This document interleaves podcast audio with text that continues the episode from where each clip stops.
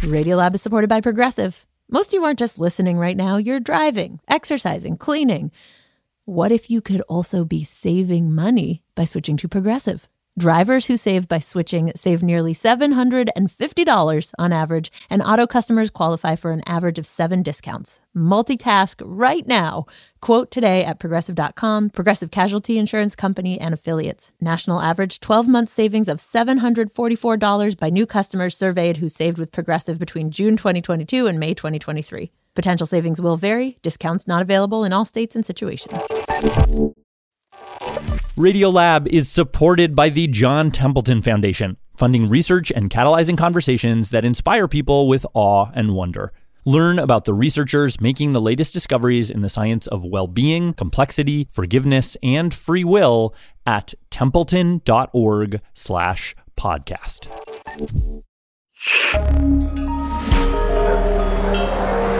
Listener supported.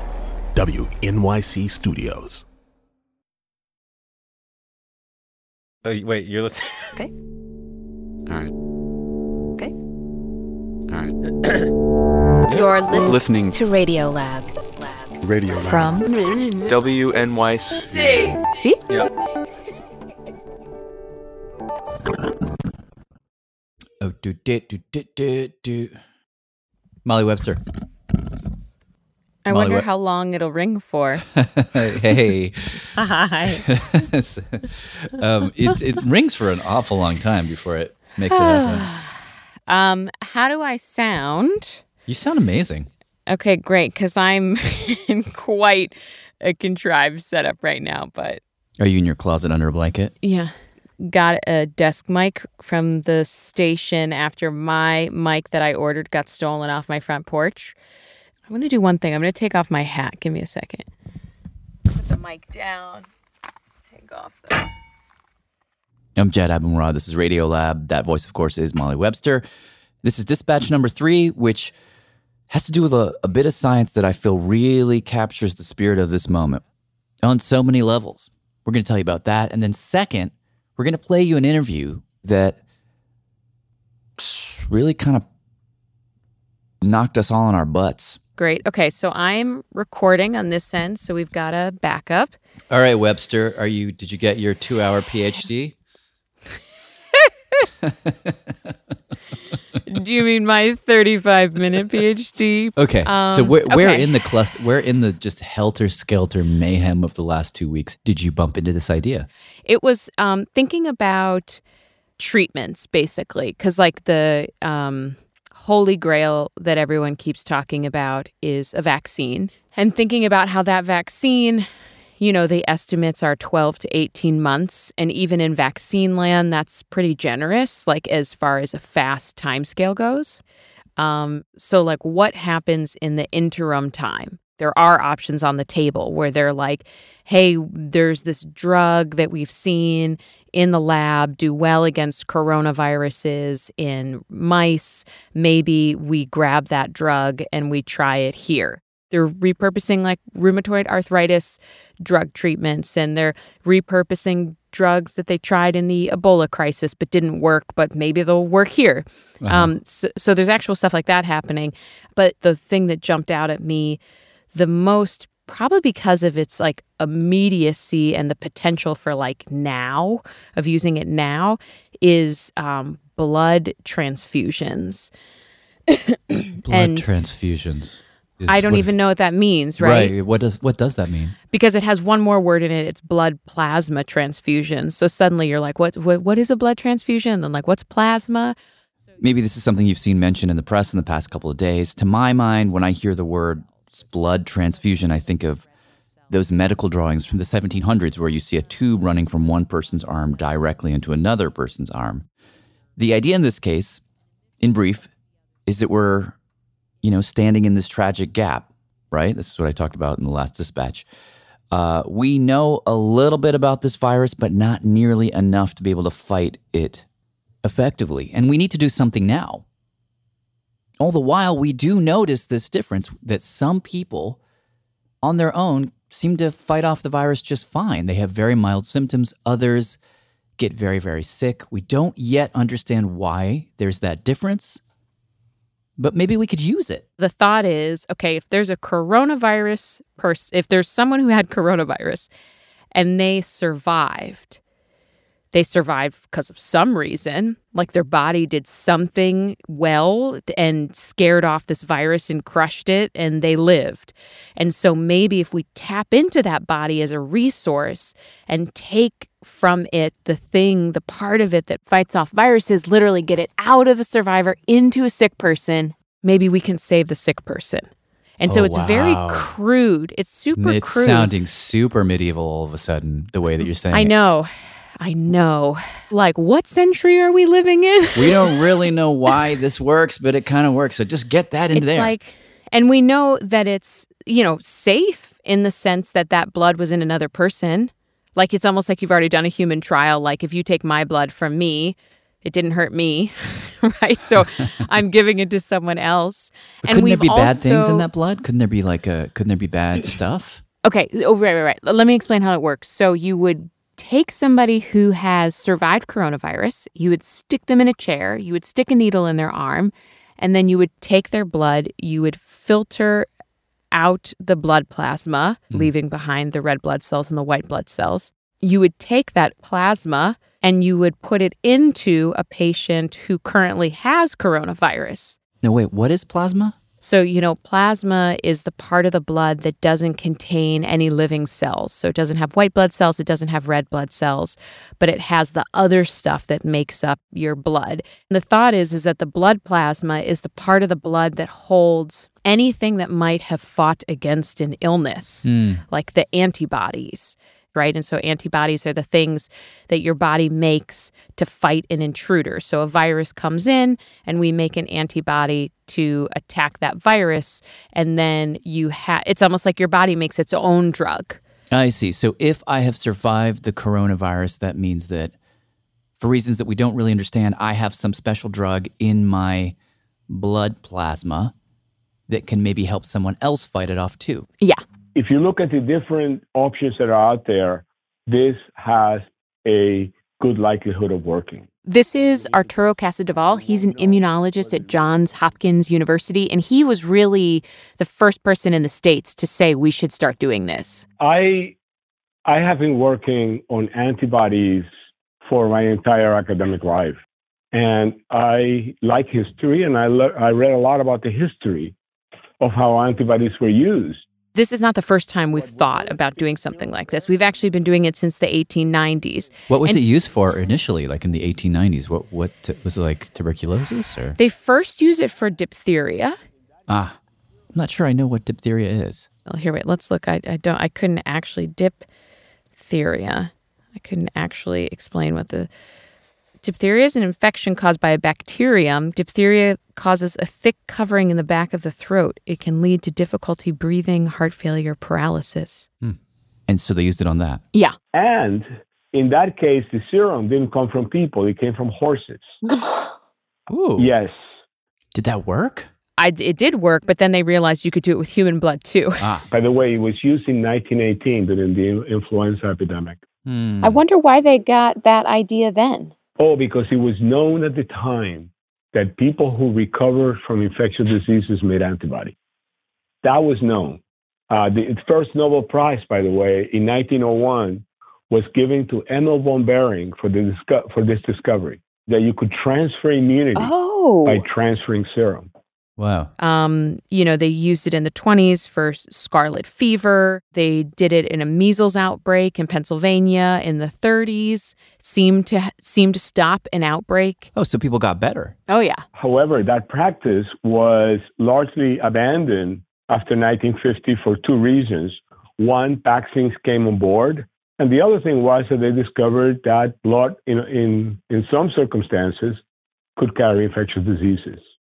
Then you have an interesting thing where like the AIDS epidemic, you know, if you think about HIV, that's definitely pathogen in blood. So you see a bit of a pause and it, it, in any blood story you see a pause around Oh, around that's really the AIDS crisis. But then technology improves. We have so many ways of uh, screening blood and screening blood really quickly. You start seeing them using it in the SARS epidemic. It's been used in MERS, that that that respiratory infection, which is a coronavirus. It's been used on other coronaviruses, basically. So when I saw that this was happening and beginning to spread through the world, I knew that this could potentially be used. This could provide an option. Obviously, you know, like any therapy, it needs to be tested. And I reinforce that over and over again that one needs to look at this as an experimental therapy.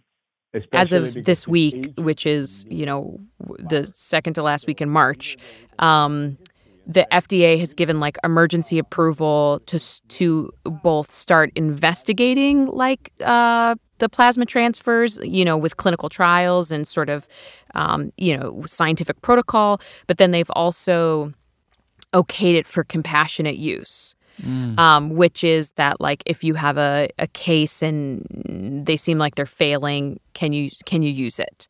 You I you see. can now use it. That's what the FDA is saying. You you now can use it. And this is happening in New York, right? I mean, these are it's just starting. Yeah. So Mount Sinai in New York and um, Albert Einstein Medical College have said that they hope to start using it in patients on the ground the very beginning of April, essentially.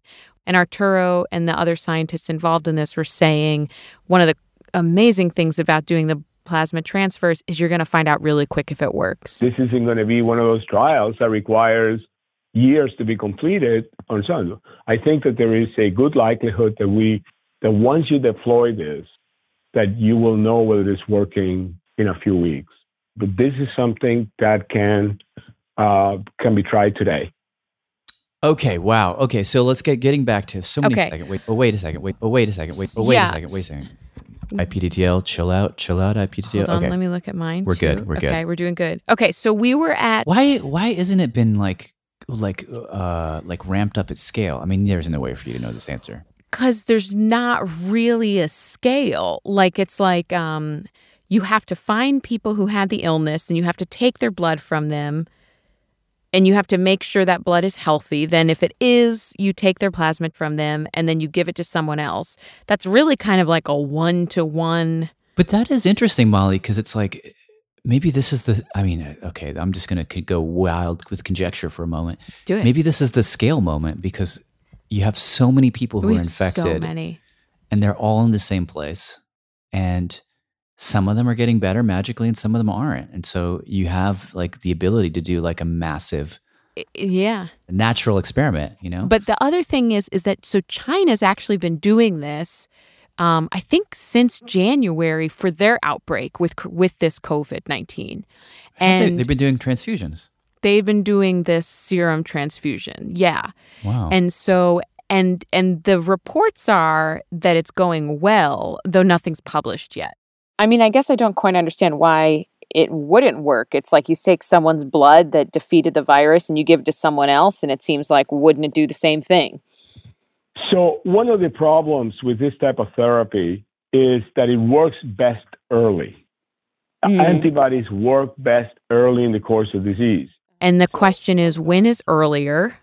Huh. And with COVID 19, that's a tricky question because often you have a viral count that's growing before you have symptoms. And so, so a lot of times people aren't even seeing people until it's like really bad.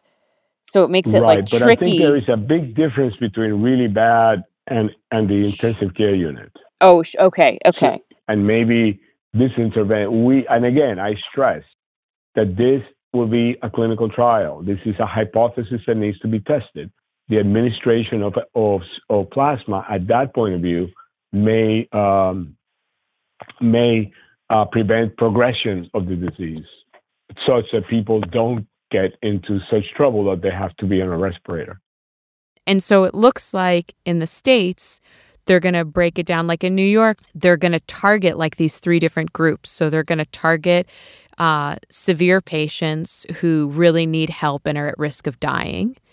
They're going to target early patients who are just showing symptoms, and they're also they also want to use it uh, prophylactically. So actually giving it to doctors and nurses who have no viral count, who are coronavirus negative, and see if it can actually be a preventative. Whoa. Yeah, and that's That actually pretty me like- cool. I mean, That's really cool. That feels to me like, wow, that feels to me like if they could do that, they should just do that. You know, I mean, I would take it now, totally. and I'm in my closet. no, I know. I mean, I think about my sister in law who's a nurse who is Yeah. treating COVID patients. And man, if there was something that could help her, it's like, whoa. Yeah.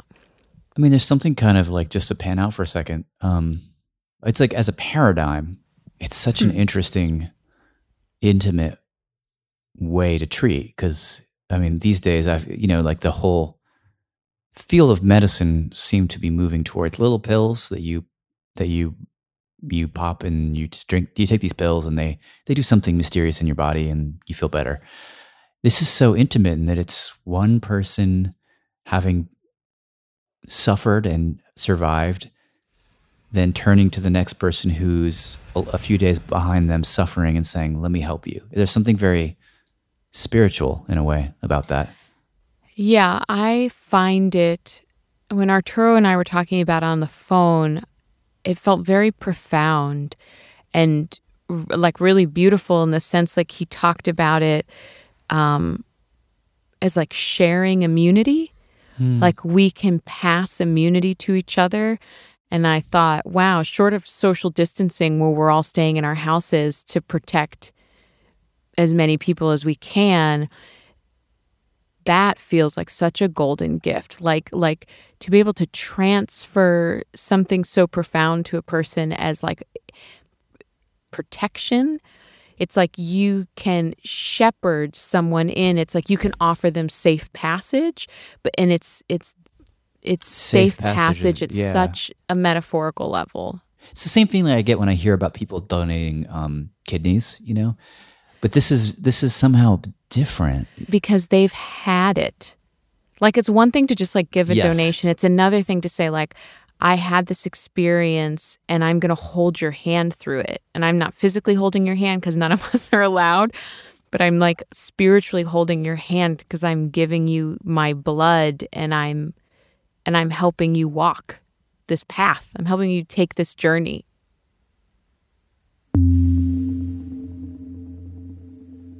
Coming up, we talk to somebody who, in a way, is taking that journey.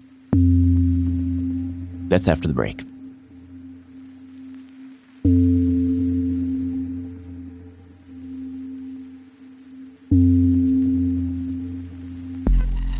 My name is Glenda Vialone, and I'm currently quarantined in Champaign, Illinois. Radiolab is supported in part by the Alfred P. Sloan Foundation, enhancing public understanding of science and technology in the modern world. More information about Sloan at www.sloan.org.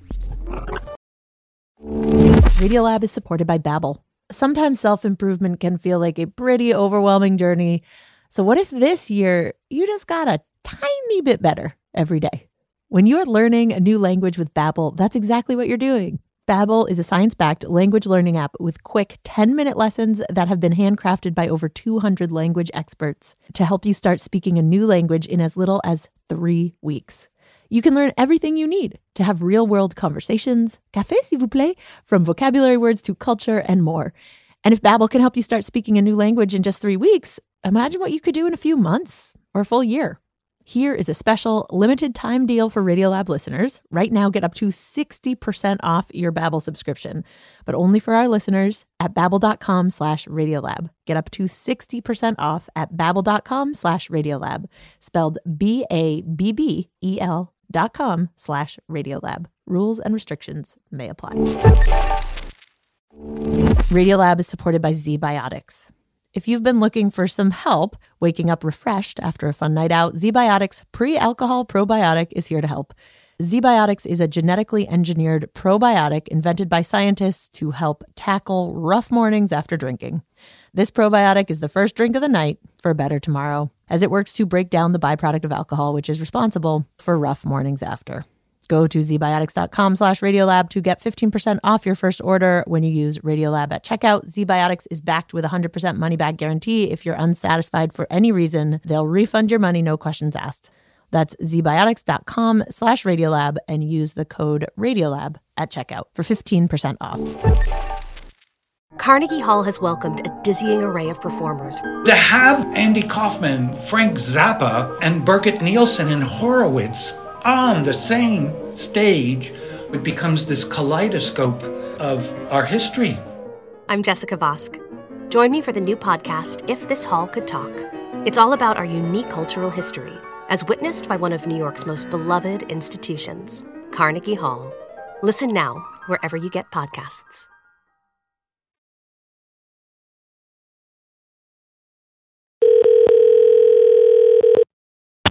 Hello. Hi, is this Tatiana? Yes, it is. Okay, hey, it's Molly from Radio Lab. How are you? I'm good. Can you hear me okay? Yeah, I can hear you fine. Can you hear oh, me? I can, yeah. There might be, there's like. I Hey, I'm Jad. This is Radio Lab. We are back. Just want to play you now an excerpt of an interview that Molly did with someone who is right in the thick of this stuff.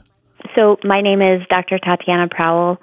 I'm an internist and medical oncologist on faculty at Johns Hopkins in the breast cancer program. And Molly ended up talking to Tatiana because of a tweet that she posted. Um, can you tell me in your own words what the tweet was about and what it said? Sure. So, um, the tweet was about my um, brother in law's dad. Um, we call him Papa Doc. He's actually an internist in California. I called him, you know, I talked to my brother in law about something else, actually. And I just said, How's everybody? And he said, Oh, my dad's a little under the weather. And I said, Wait, wait, how? How is he under the weather? You know, he's 83, he's practicing medicine, he's high risk, right? And he said, Oh, well, he's just been coughing a little bit.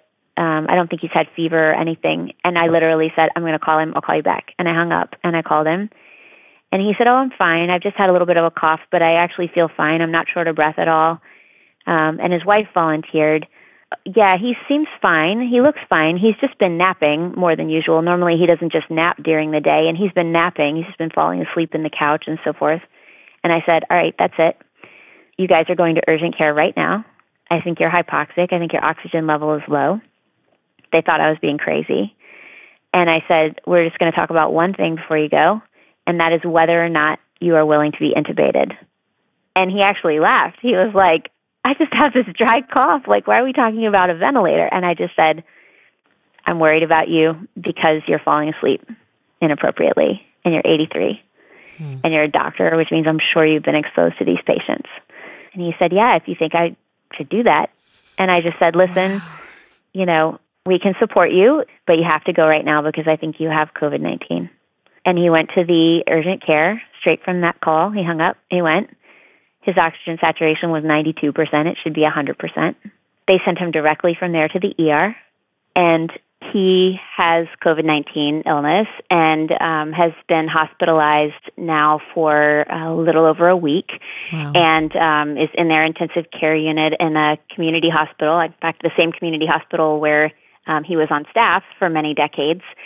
And so my tweet was asking um, if there was anyone who had had COVID 19 and recovered and who was interested in uh, serving as a potential donor of plasma in Southern California, where um, he's currently hospitalized. And how did you?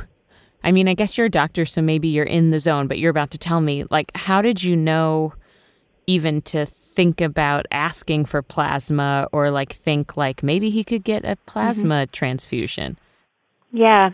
Um, I think it's a mix of things. So, um, one is that I'm on faculty at Johns Hopkins, and um, as I believe you know, a lot of the work that is going on with convalescent plasma has been centered there. And the other thing is that my husband is an infectious diseases uh, physician in the Navy, and so Oh, man, and he's actually family. we're we're um, we've been bouncing a lot of ideas back and forth about um, how best to take care of people with this, and of course, this is not a new concept. You know, no one just got the idea to give convalescent plasma right at this moment for the first time. This has been done um, going back more than a hundred years. And um, it's a way, honestly, for people who've experienced this illness and recovered to contribute at a time that I feel like the public really wants to contribute.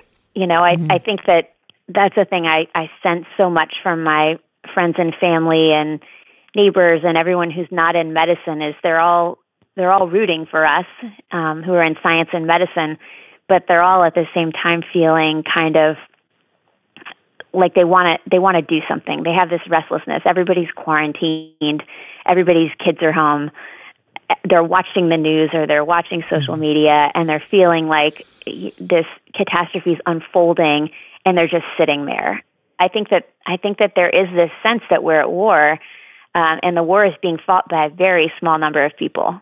There will be millions of cases in the U.S. before this is over, millions and millions, and not all of those people will be qualified to donate plasma, but many of them will, um, and so it's a great opportunity. I have to uh, like I'm like what happened with your tweet? Like did you get blood? so Oh gosh. Well, um, I tweeted that um, late at night. I can't recall what time it was, but it was it was late. Um, and honestly, I didn't expect it would get a lot of attention. and um, within minutes, I had hundreds of people commenting, retweeting, private messaging me, telling me this is my blood type um, you know, this is how many Hmm. days ago I was sick. Where exactly do you need me to go? Which day? I can see if I can get off of work. I mean, people just really came out of the woodwork.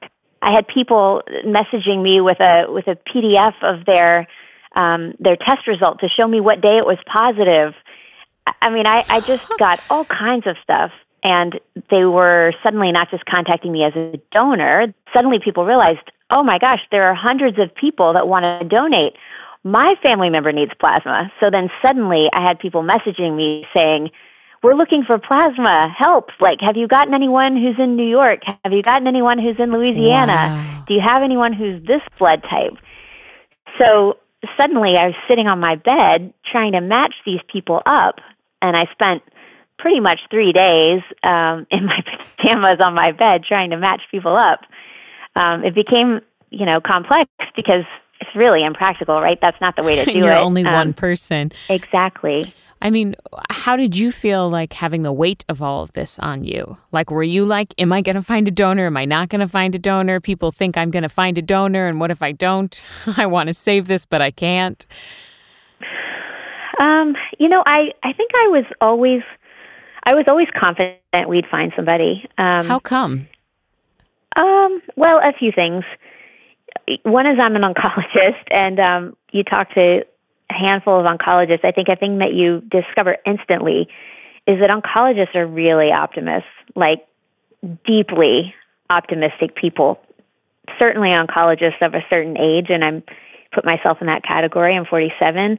I think anybody who's been doing oncology for 10 or 15 or 20 years um, has to be an optimist because we were taking care of people with cancer when the treatments were really not very effective in a lot of cases. You know, we lost a lot of people, and you really have to, I think, come into it every day with the attitude of, I might be able to save this, save this person.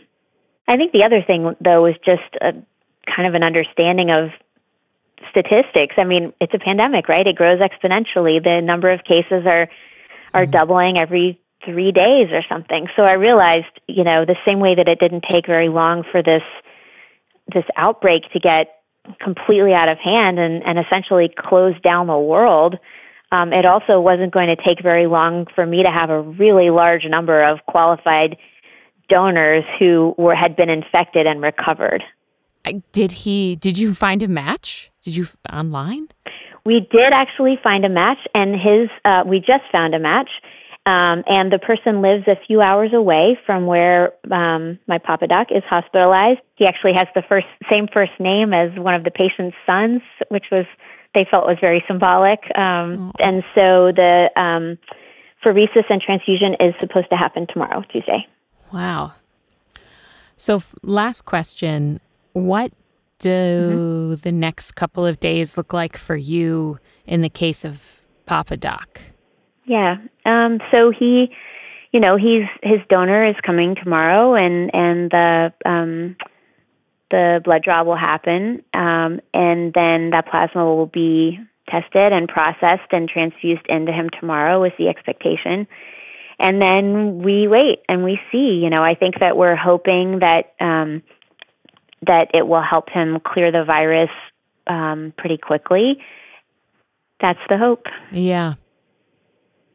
I think that having an infection, maybe even being critically ill from it, recovering, and then saying, I know how awful that was, how scary that was, how how absolutely uncertain everything felt when I was sick.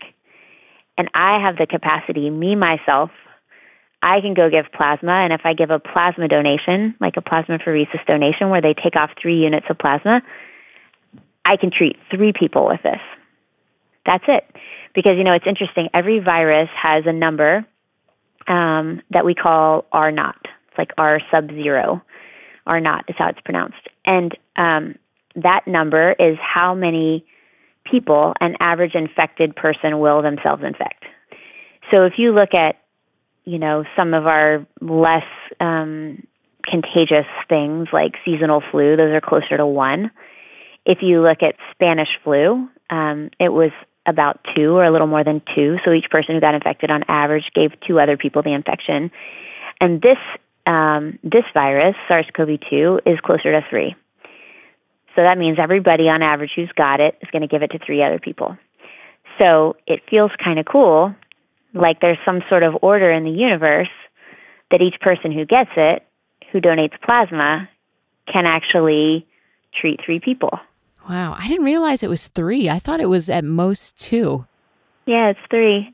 And I just the you know the the um what do I call it? I don't know what the symmetry of that in the universe that the R naught for this virus is three, and the number of people that a plasma donor can treat after they've been infected is three. It just feels like I don't know. There's something beautiful about that. Wow, you've given me a lot to think about and also just feels so good to just like share thoughts and ideas. So thank you for for that sharing your own and listening and responding back and stuff like sort of in the middle of all this crazy. Uh Oh yeah, no. The listen, that's the humanity in it, right? Like that's the if something good comes from all this, it's that we kind of just distill down like uh, like all the all the unnecessary stuff is gone, right? Like what's left is what really matters. Like you're down to do we have sufficient nutrition to keep our bodies going? Are we with the people that we love most and are they safe?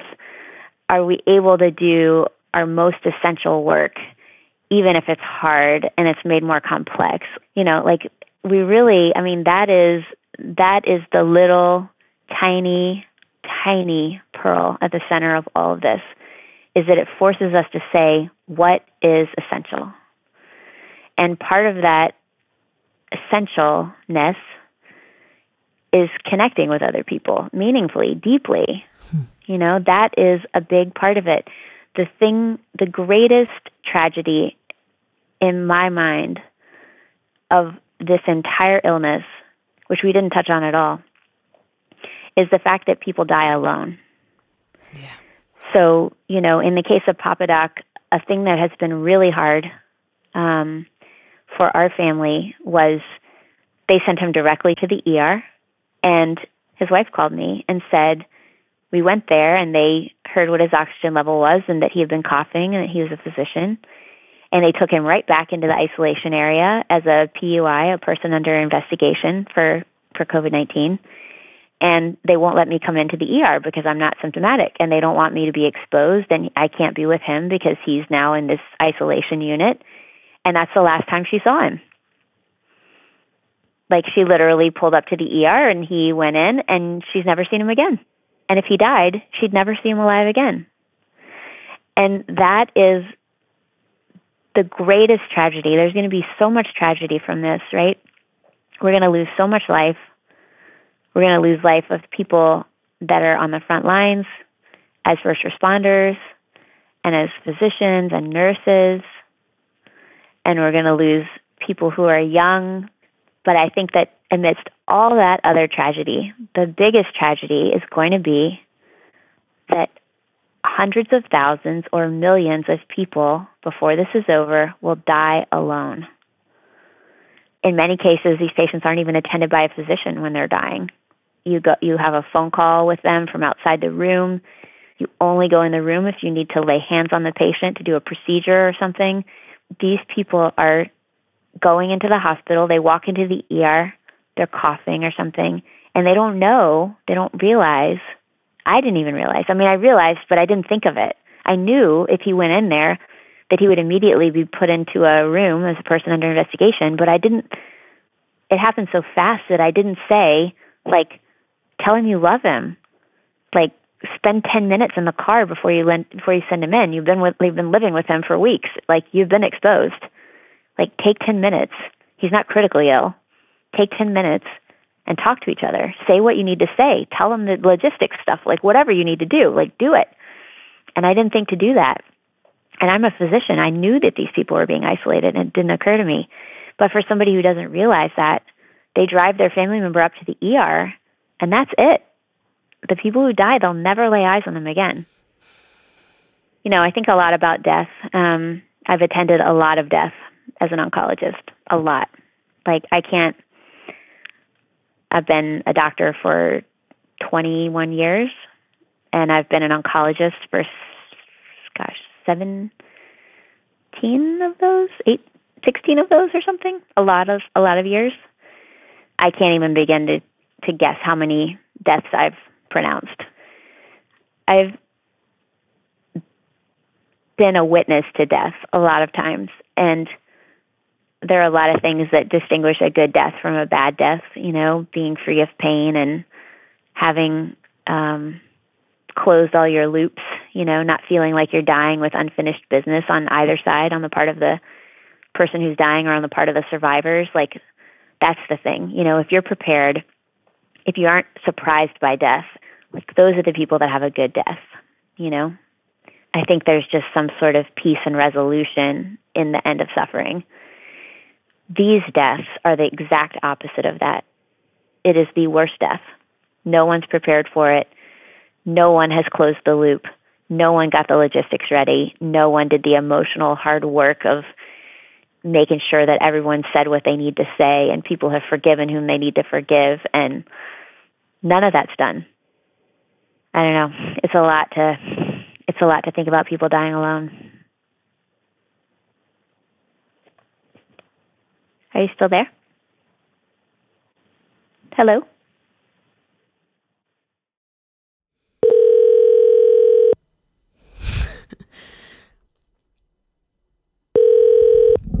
Hello. That was such a dramatic ending. I'm so sorry. I know. I, th- I know. I think that that's how you should end it. Actually, I. That's just that's that's like the universe telling you that's the end. you you got isolated in the end while talking about ends of isolation and I was like I can hear you and I can feel you and I have like tears in my eyes and this is deeply moving but for some reason my microphone's not working. that's so, the universe telling you that's the end of that show. Oh. That's that's it. Wow. Yeah, it's a lot. Um, I so appreciate you. Thank you. Uh, well, likewise. I definitely want you to get back to saving people's lives, though. Thanks. Uh, wow. I've gotten all these texts while we've been talking. Actually, I was just looking. I had just had another person while we've been, well, while you called me back. Oh, oops. Oh, sorry. Actually, hang on. Um, this is actually Papa Doc's doctor. I have to okay, go. Go, go, go. Bye, bye, bye. Bye.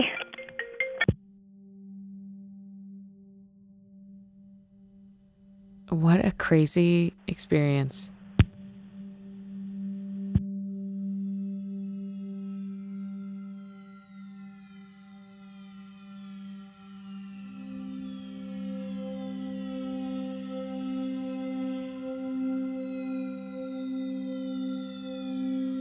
We checked in with Tatiana after that conversation. Papa Doc had his transfusion on Wednesday night.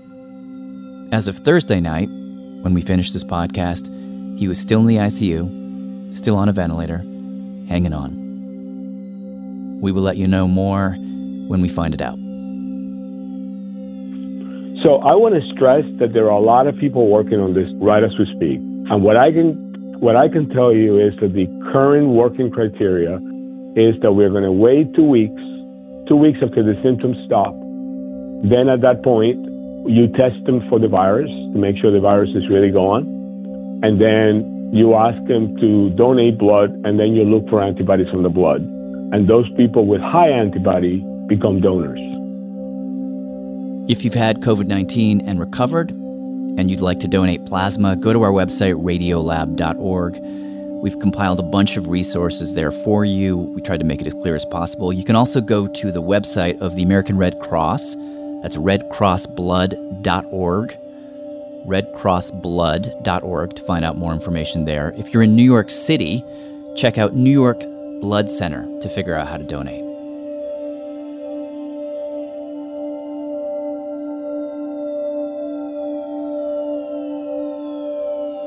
Special thanks for this episode to Evan Bloch and Dr. Tim Bion. I'm Jad Abumrad. Thank you all for listening. Stay safe. Keep taking care of each other. Hi, this is Jamie Aker calling from Woodland Park, New Jersey. Radiolab is created by Jad Abumrad with Robert Krulwich and produced by Soren Wheeler. Dylan Keefe is our director of sound design. Susie Lechtenberg is our executive producer. Our staff includes Simon Adler, Becca Bressler, Rachel Cusick, David Gebel, Bethel Habte, Tracie Hunte, Matt Kielty, Annie McEwen, Latif Nasser, Sarah Qari, Arianne Wack, Pat Walters, and Molly Webster, with help from Shima Oliaee, W. Harry Fortuna, Sarah Sandbach, Melissa O'Donnell, Tad Davis, and Russell Gragg. Our fact checker is Michelle Harris.